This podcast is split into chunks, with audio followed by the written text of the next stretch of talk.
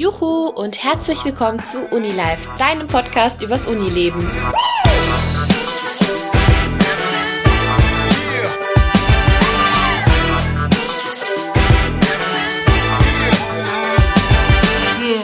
Heute hört ihr, wer ich bin, was ich mache und wie es zu dem Podcast kam, welche Ängste und Befürchtungen ich vor der Uni hatte, dass es ganz normal ist, anfangs 10 Tomaten zu kaufen, ohne die Absicht, eine Tomatensuppe zu kochen und von unterschätzten WhatsApp-Gruppen und weiteren Tipps.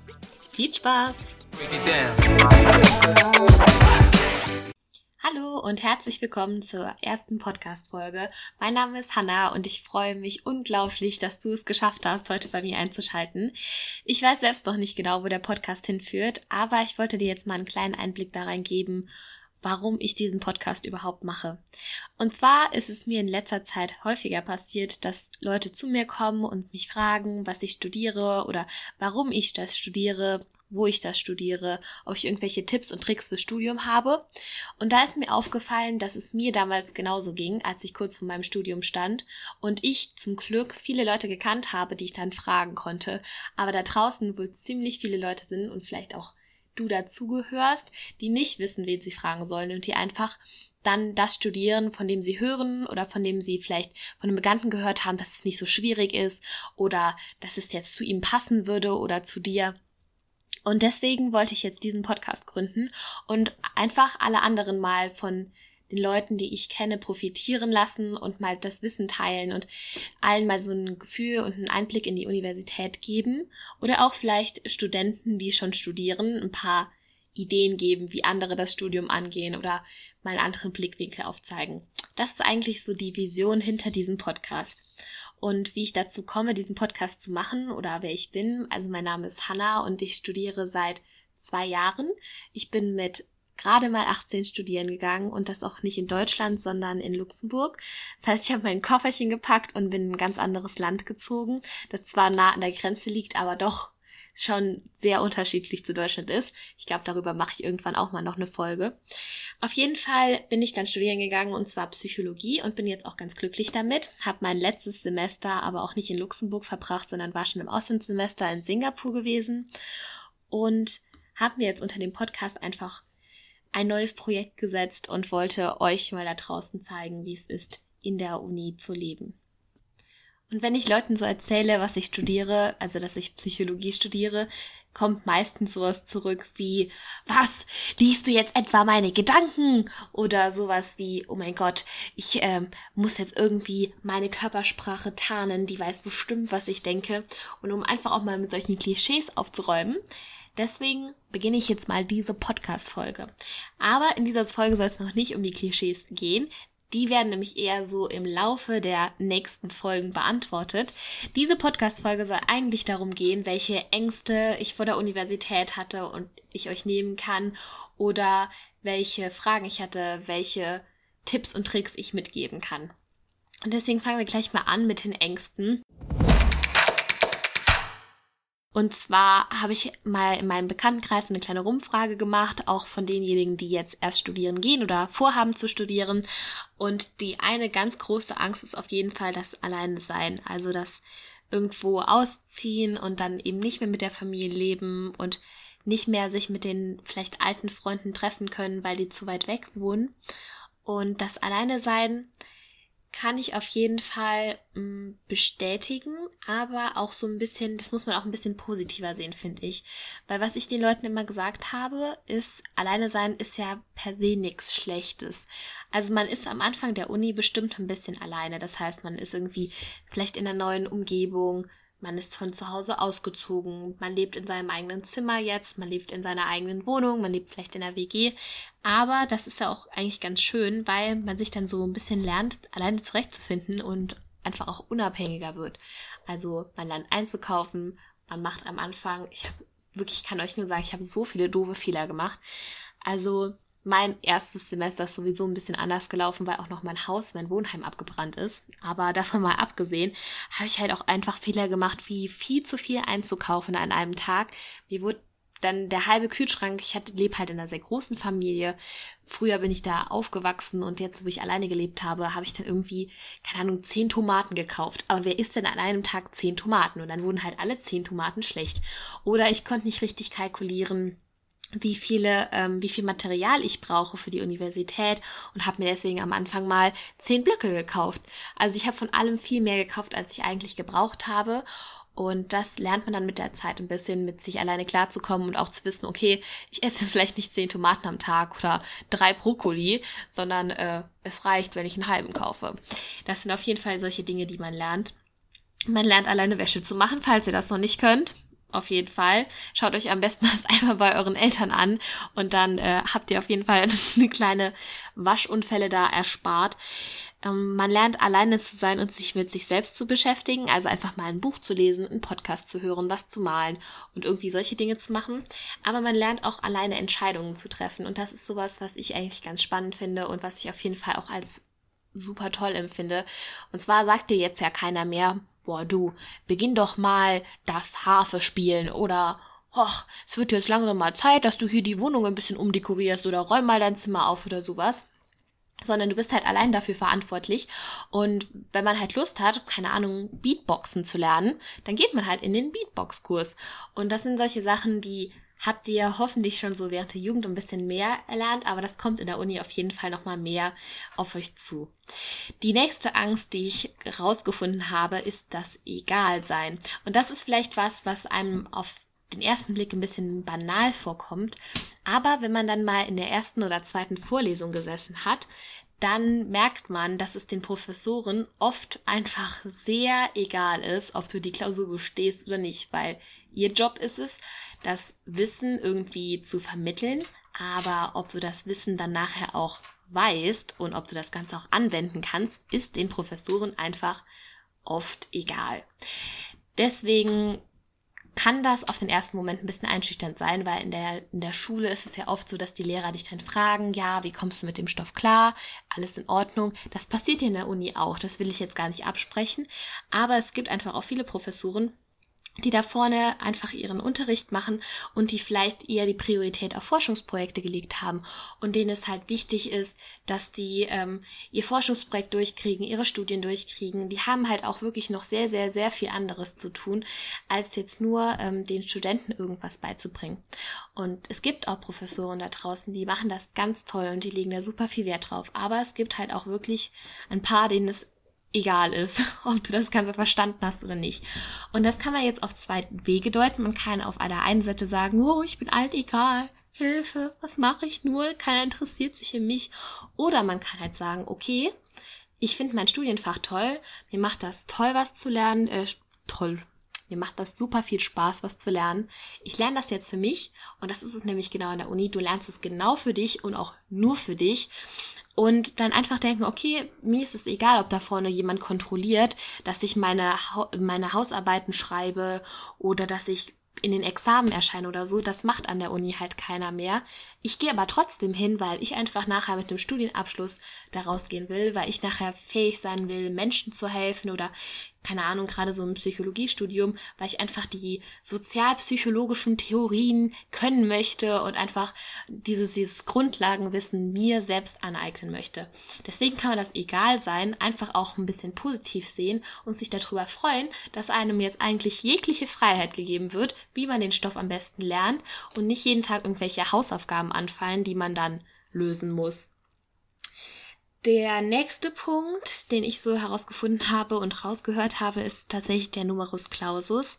Also in Deutschland, für alle die, die jetzt vielleicht gerade noch nicht aus Deutschland kommen so oder aus Österreich oder der Schweiz, in Deutschland gibt es halt den Numerus Clausus und der besteht halt darin, dass man die Abi-Note, also die Abschlusszeugnisnote, ähm, die werden alle von allen Leuten, von allen Bewerbern werden verglichen. Das heißt, wenn sich 100 Leute bewerben, dann werden die alle die Abi-Noten von diesen 100 Leuten in einen Topf geworfen und sortiert. Das heißt, die Besten bekommen zuerst die Plätze. Und sagen wir, sie haben 70 Plätze, dann bekommen die ersten 70 Leute die Plätze. Und wenn der Numerus Clausus sehr hoch war, bedeutet das, dass in dem letzten Jahrgang, der praktisch die Plätze bekommen hat, die besten, schlechtestenfalls ein 1,4er Abi gehabt haben. Das heißt jetzt nicht, dass in deinem Jahrgang das auch bei 1,4 liegen muss, weil es kann ja sein, dass die Besten deines Jahrgangs schlechter sind als die davor. Also keine Ahnung, die, die äh, noch reinkommen, die irgendwie einen 1,6er Schnitt haben. Aber es ist schon eine grobe Orientierung daran, wer noch in das Studium reingelassen wurde. Zumindest im letzten Jahrgang. Und da machen sich tatsächlich sehr, sehr viel Stress damit was auch nicht unbegründet ist. Also ich möchte jetzt gar nicht absprechen, dass es irgendwie sinnvoll ist, sich da mal darüber Gedanken zu machen. Es ist nur so, dass ich finde, dass man auch in Betracht ziehen kann, einfach den, ähm, den Numerus Clausus halt so zu nehmen, wie er ist und dass ich den anderen allen da draußen halt empfehlen würde, sich trotzdem zu bewerben für die Universität und trotzdem einfach mal es zu probieren, aber auch immer im Hinterkopf so einen Plan B zu haben. Und ob der Plan B jetzt damit aussieht, dass ihr ins Ausland geht, was jetzt vielleicht, also momentan ist ja Corona-Zeit noch ein bisschen schwierig ist, dass ihr ein Auslandsstudium vielleicht in Betracht zieht, dass ihr ein Fernstudium in Betracht zieht. Das sind alles so Dinge, die ich einfach finde, das müsste man selbst mal ein bisschen mehr für sich in Betracht ziehen. Und ich habe das ja selbst so gemacht. Also ich bin nach Luxemburg studieren gegangen, worüber ich total froh bin. Und ich kenne auch ganz viele, die tatsächlich dann auch in die Niederlande studieren gegangen sind, die in die Schweiz studieren gegangen sind, die in Österreich studieren. Ich werde auf jeden Fall mal ein paar von denen noch einladen, damit ihr euch so einen kleinen Einblick auch darin geben könnt, wo das sich vielleicht unterscheidet zu dem deutschen Studiensystem. Und ich finde, das sind einfach so Dinge, da sollte man mal drüber nachdenken. Also man kann in Luxemburg super viele Fächer studieren. Das ist total klasse, weil man da auch, man muss halt wissen, man studiert halt auf drei Sprachen da. Also man studiert auf Englisch, Französisch und Deutsch. Das ist jetzt vielleicht nicht für jedermann was. Aber die Niederlande hat auch super gute Universitäten, die Schweiz hat gute Universitäten, Österreich hat gute Universitäten. Es ist nur vielleicht ein bisschen weiter außerhalb der Komfortzone, direkt nach dem Studium in ein anderes Land zu ziehen und dann dort das Studium zu beginnen. Aber informiert euch auf jeden Fall, guckt mal die Universitäten dort nach. Und dadurch, dass wir alle in Europa leben, kann man auch einfach in ein anderes Land gehen und dort studieren, weil wir haben nämlich das ECTS-System, also das European Credits Transfer System. Ich glaube, das heißt so. Das heißt, alle Studienleistungen sind europaweit anerkannt. Das ist noch so ein Ding, das ist richtig cool und das würde ich auf jeden Fall euch empfehlen, gerade beim Numerus Clausus zu nutzen.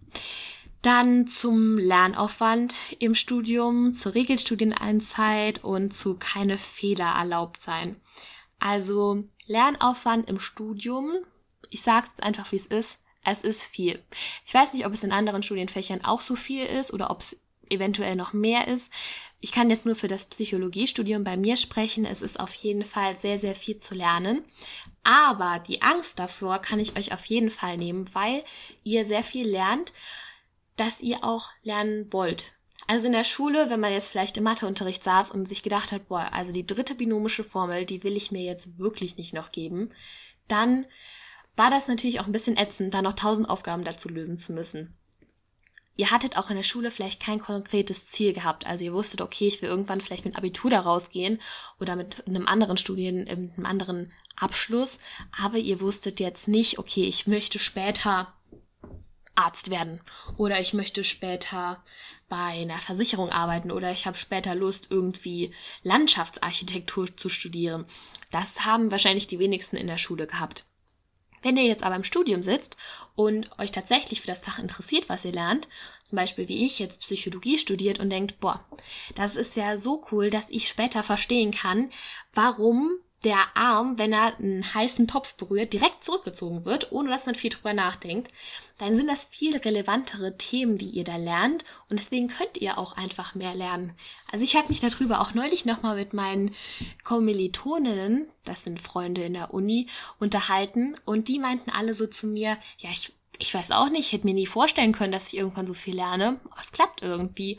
Und so sehe ich das auch. Also vor der Uni habe ich echt schon bei so einem halben Ordner gedacht, um Himmels Willen, wirklich, ich, äh, ich kann nicht mehr. Aber in der Uni habe ich einfach gelernt, dass mein Gehirn super aufnahmefähig ist. Und das geht allen so. Also irgendwann sitzt man so davor und denkt so, okay, das es gibt auch keinen anderen Weg. Das haben schon andere geschafft. Ich werde das selbst schaffen. Und dann guckt man sich die Sachen an und irgendwie versteht man die. Und irgendwie bleiben die im Gehirn drin. Und ich, keine Ahnung, ich finde das super faszinierend, gerade so als Psychologiestudentin mit der Neuroplastizität. Das heißt, dass das Gehirn sich halt immer weiter umformen kann. Und das kommt auf jeden Fall bestimmt in der Uni einem zugute. Und deswegen ist dieser riesen Lernaufwand zwar auf den ersten Blick super einschüchternd, aber auf den zweiten Blick ist es einfach auch super faszinierend, weil das Gehirn gewöhnt sich daran, so viel zu lernen und irgendwann ist das gar kein Problem mehr für einen. Deswegen kann ich euch das auf jeden Fall nehmen, diese Angst auch. Mm, dann haben wir noch die Regelstudienzeit. Regelstudienzeit heißt, man muss den Bachelor in den meisten Fächern in sechs Semestern beenden und den Master macht man in vier Semestern. Sechs Semester für diejenigen, die sich noch nicht so mit dem Studium auskennen, sind sechs Halbjahre. Das heißt, man rechnet ein Semester ist meistens ein Halbjahr, also eigentlich immer ein Halbjahr. Das heißt, man hat danach halt drei Jahre für seinen Bachelor gebraucht, schreibt danach eine Bachelorarbeit und danach geht es dann zum Master, wenn man das möchte. Und dann studiert man nochmal zwei Jahre auf Master. Bachelor, Master. Bachelor ist meistens so die Grundlage in einem Fach. Das heißt, wenn man jetzt zum Beispiel Maschinenbau studiert, dann ist der Bachelor im Maschinenbau die generellen Fächer, die man halt immer braucht und die einfach die Grundlage in dem Fach bieten, sowas wie Werkstoffkunde und äh, Elektrotechnik. Ich hoffe, ich sage jetzt hier nichts Falsches. Das ist auf jeden Fall das, was ich so gehört habe.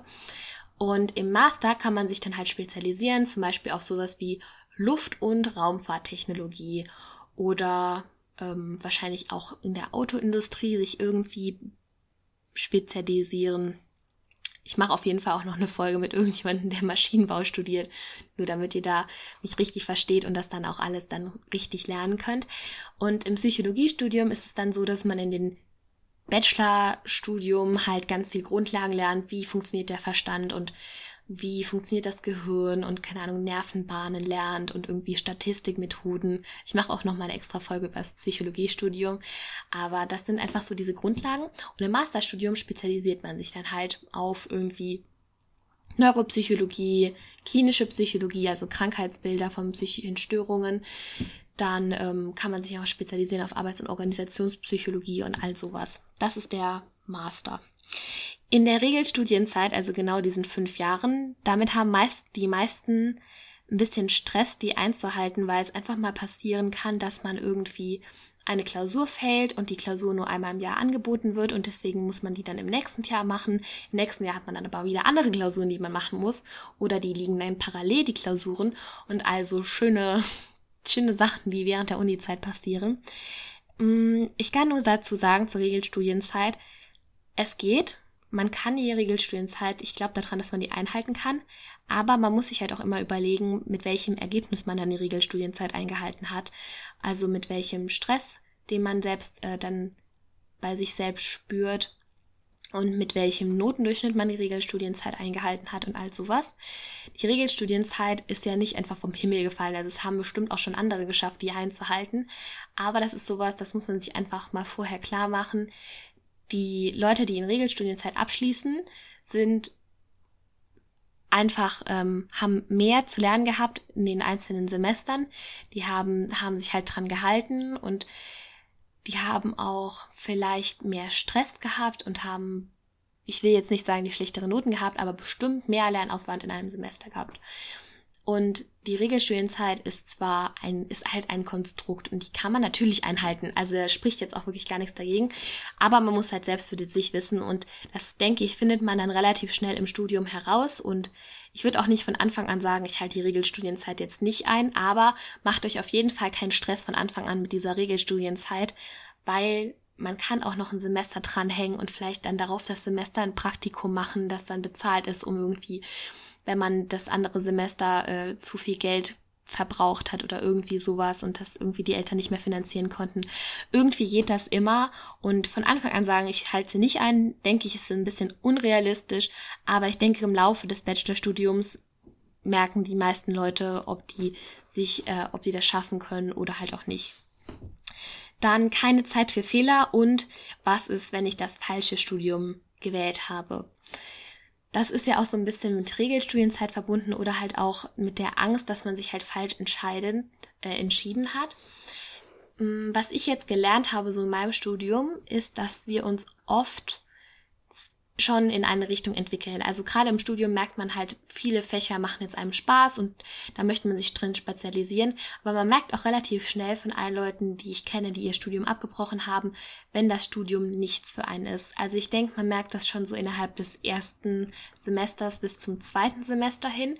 Vielleicht sollte man sich am Anfang einfach noch die Chance geben, da noch nicht drüber nachzudenken und einfach mal ein Semester lang das zu studieren und danach zu reflektieren aber man merkt schon relativ schnell.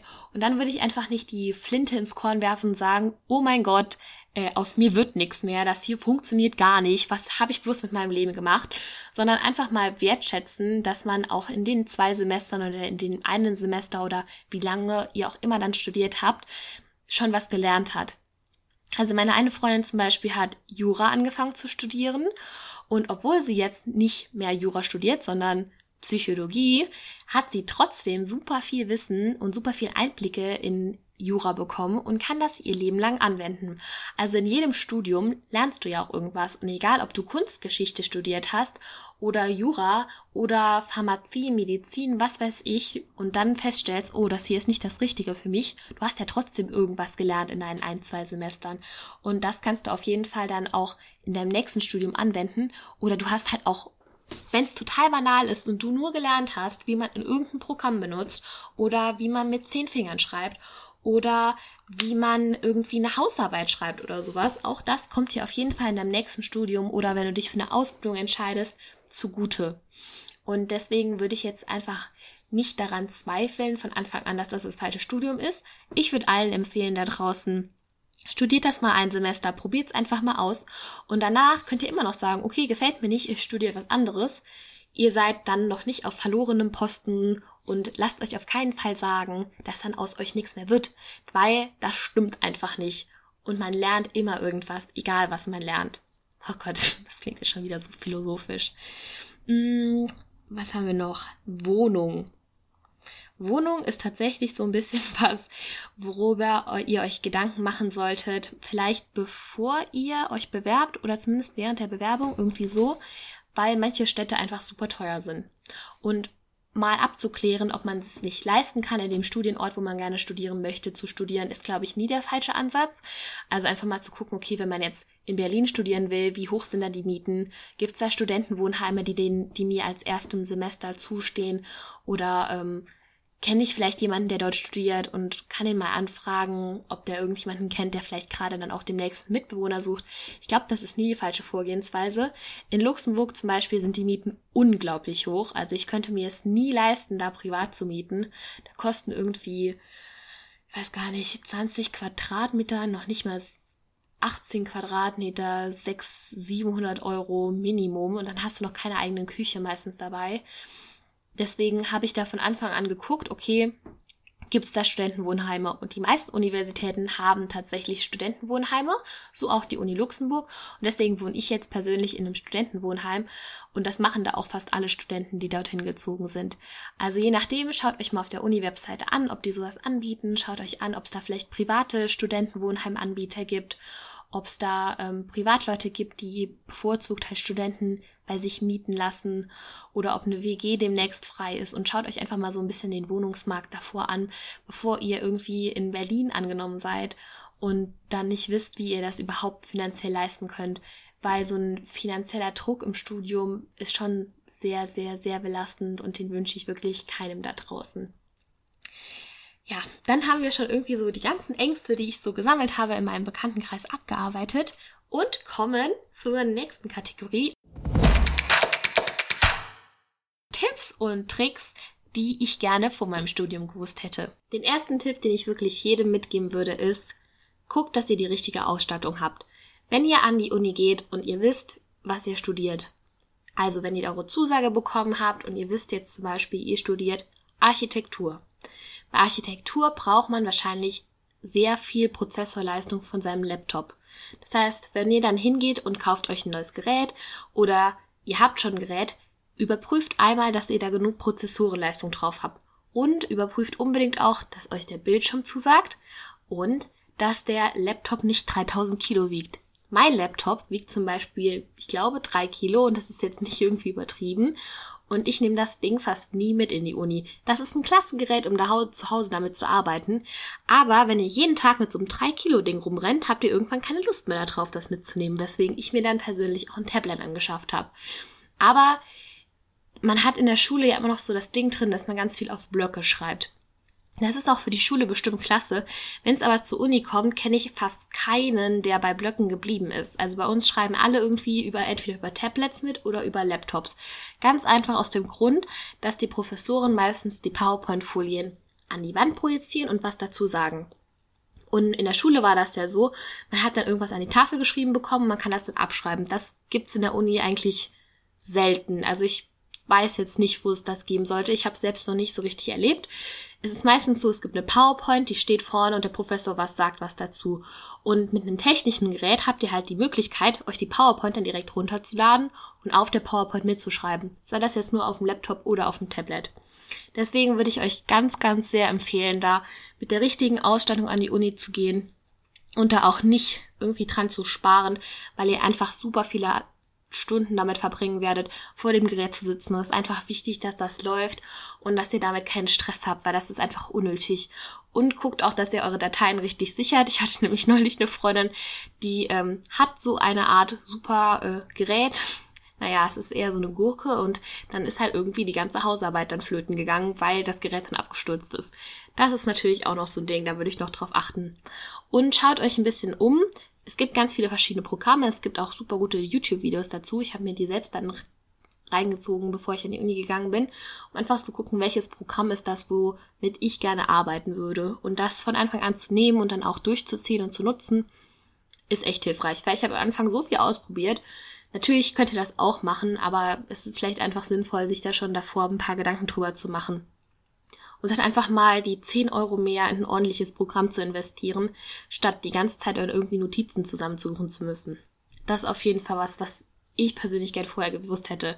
Also um zusammenzufassen, kauft euch ein gutes technisches Gerät, darf nicht zu schwer sein und hört euch mal vorher um, was das für Kriterien erfüllen müsste. Dann noch was. Zehn Fingerschreiben. Also ich kenne ganz viele da draußen, die sagen, oh, wir schreiben mit zwei Fingern, ah, das ist mindestens so schnell wie mit zehn Fingern schreiben. Bestimmt. Aber ab einem gewissen Punkt sind die Leute, die einfach mit zehn Fingern schreiben, ein gutes Stück schneller als diejenigen, die mit zwei Fingern tippen. Ich weiß, ihr könnt, wahrscheinlich seid ihr da draußen die super Zwei-Finger-Tipper. Ich mag das auch gar nicht bezweifeln. Aber zehn Finger schreiben ist echt so ein, so ein, so ein Qualität, die ich nie gedacht habe, dass ich sie so viel brauchen werde. Und jetzt denke, Gott sei Dank habe ich die irgendwann mal gelernt. Also gerade wenn ihr jetzt in der Corona-Zeit denkt, ach, was soll ich denn lernen und hm, Abi ist rum langsam und äh, ich kann jetzt mal, ich habe nur ein bisschen Zeit, guckt euch einfach mal das Zehnfingerschreiben an, übt einfach mal, wie man die Finger auf die Tasten legt und das wird euch später so viele Stunden Arbeit ersparen, weil ihr einfach eure Gedankengänge schneller niederschreiben könnt. Dann kommen wir jetzt so ein bisschen zu diesen technischen Sachen oder zu den Social Media. Und zwar ähm, Jodel. Ich weiß nicht, ob euch Jodel schon was sagt, aber Jodel ist so eine Art Plattform, wo es ist, es ist meistens tatsächlich in deutschen Studentenstädten verwendet. Ähm, das ist praktisch, wenn jemand irgendwas Lustiges erlebt hat, ist so wie das Instagram für Studierende, wobei Instagram für Studierende auch existiert. Aber da passiert einfach, wenn jemand irgendwas Lustiges gemacht hat, der stellt das dann auf Jodel oder ist einfach so ein Kommunikationsnetzwerk, wird meistens von Studenten verwendet. Und damit könnt ihr dann ganz viel mitkriegen, was um euch herum so in der Stadt passiert. Oder ihr könnt lustige Geschichten teilen oder Kommentare kriegen. Gerade wenn ihr irgendwie eine große Universitäten studieren geht, große Studentenstädten, hat fast jeder Jodel und alle sind am Jodeln. Es ist einfach so eine App, die ich empfehlen würde. Und wo ich sagen würde, es macht einfach Spaß, da dabei zu sein. Dann WhatsApp-Gruppen. Das ist auch sowas, was ich gerne vorher gewusst hätte. Das klingt jetzt total banal. Aber guckt, wenn ihr an die Uni kommt, dass ihr in den WhatsApp-Gruppen drin seid. Also seid in eurer Jahrgangsgruppe drin und guckt, dass ihr irgendwie in den ganzen Social WhatsApp-Gruppen auch drin seid. Ist besser, wenn ihr irgendwo in tausend Gruppen seid und dann denkt, ach nee, ich habe da keinen Bock damit zu gehen mit den Leuten, als wenn ihr in keiner Gruppe drin seid und euch denkt, ach, ich würde ja gerne was unternehmen, aber eigentlich habe ich die Nummern alle gar nicht. Und wenn gerade keiner da ist, der so eine WhatsApp-Gruppe gründet, dann gründet doch einfach selbst eine, weil die Leute drumherum sind genauso in der gleichen Situation und irgendwie freuen sich ja alle da neue Kontakte zu machen und sich kennenzulernen und Freunde zu finden an der Uni und so. Deswegen sind WhatsApp-Gruppen gerade so zu Uni-Beginn unglaublich wichtig. Also das darf man wirklich nicht unterschätzen. Mm, dann, was ich noch so zum ersten Unitag oder so zur ersten Woche an eurer Stelle machen würde, das hat mir nämlich total geholfen, ist wie Uni-Auskundschaften. Also das Ding ist, ich hätte das jetzt eigentlich nicht erwähnt, aber da wir gerade Corona-Zeit haben, weiß ich nicht, inwiefern da noch Touren angeboten werden von den Universitäten, wie weit das noch zu machen ist.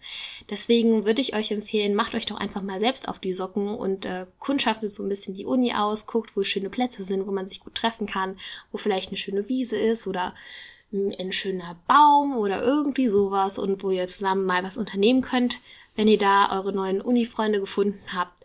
Weil das dann einfach immer so geht am Anfang so, ja, und wo treffen wir uns? Und wenn ihr dann sagen könnt, oh, da drüben, der Teich, da, da war ich eben gewesen, der ist richtig schön. Dann wird da, glaube ich, keiner sagen, es ist eine schlechte Idee. Und damit habt ihr einfach ein bisschen Zeit gespart und seid den anderen vielleicht auch so ein bisschen voraus, wenn ihr die Uni noch schon mal ausgekundschaftet habt mit irgendwie, wo sind welche Räume und sowas gerade an der Uni Luxemburg, ich weiß nicht, wer von euch da studieren möchte, man verläuft sich schon relativ schnell, zumindest in dem einen Gebäude. Und wenn ihr euch dann einfach ein bisschen am Anfang damit beschäftigt, glaube ich, ist das, spart euch das ziemlich viel Zeit, so. Dann habe ich noch, ähm, findet heraus, was du willst. Das habe ich mir so selbst ein bisschen aufgeschrieben. Finde heraus, was du willst und mach es einfach. Es kommt immer einer dazu. Das ist tatsächlich so ein persönlicher Tipp an euch. Ähm, mach es auch, wenn du alleine bist. Das habe ich tatsächlich erst auch so im Auslandssemester gelernt. Ähm, an der Uni, also früher hat man ja oft noch gesagt bekommen, oh, wir machen jetzt irgendwelche Ausflüge oder es gab Klassentreffen oder sowas. Das gibt's an der Uni alles gar nicht mehr so. Deswegen würde ich sagen, wenn ihr irgendwas machen wollt oder auf irgendwas Bock habt oder ihr sagt, boah, ich würde gerne übers Wochenende, was heißt ich, nach Berlin fahren oder irgendwie so, dann guckt einfach, dass ihr das selbst organisiert habt und das Witzige ist, wenn man das so anspricht, sind ganz viele Leute so, ja, ja, würde ich mal gerne machen. Aber wenn ihr das dann schon organisiert habt und ihr habt das fertig organisiert und ihr sagt dann, okay, ich fahre an dem und dem Tag nach Berlin, will jemand mitkommen, hat sich bei mir so herausgestellt, dass die Leute dann viel schneller dazu bereit sind, irgendwie zu sagen, ja, komm, lass machen, als wenn ihr das so vage formuliert habt. Das klingt jetzt auch ein bisschen banal, aber das ist mir tatsächlich relativ oft so im Auslandssemester so gegangen, dass alle dann zuerst mal Ja gesagt haben und dann aber so, wenn es um konkrete Pläne sind, ging, irgendwie abgesprungen sind. Wohingegen, wenn ich irgendwas organisiert habe und gesagt habe, ja, also dann und dann fahre ich irgendwie in den ähm, Park und gehe und das, mir das und das angucken und ich starte dann und dann, dann haben die Leute gesagt, ach ja, genau, da habe ich Zeit, also da fahre ich mit. Und das ist sowas, das klingt total banal und das ist vielleicht auch sowas Deutsches, das dann alles organisiert zu haben, aber das hat sich wirklich als nützlich erwiesen und das hätte ich irgendwie auch gern so zu Unibeginn gewusst gehabt. Also, wenn du irgendwas machen willst und auf irgendwas Bock hast, dann mach's einfach, auch wenn du irgendwie alleine bist am Anfang, weil ich glaube nicht, dass du alleine bleiben willst, bleibst, hoch bleibst, nicht willst.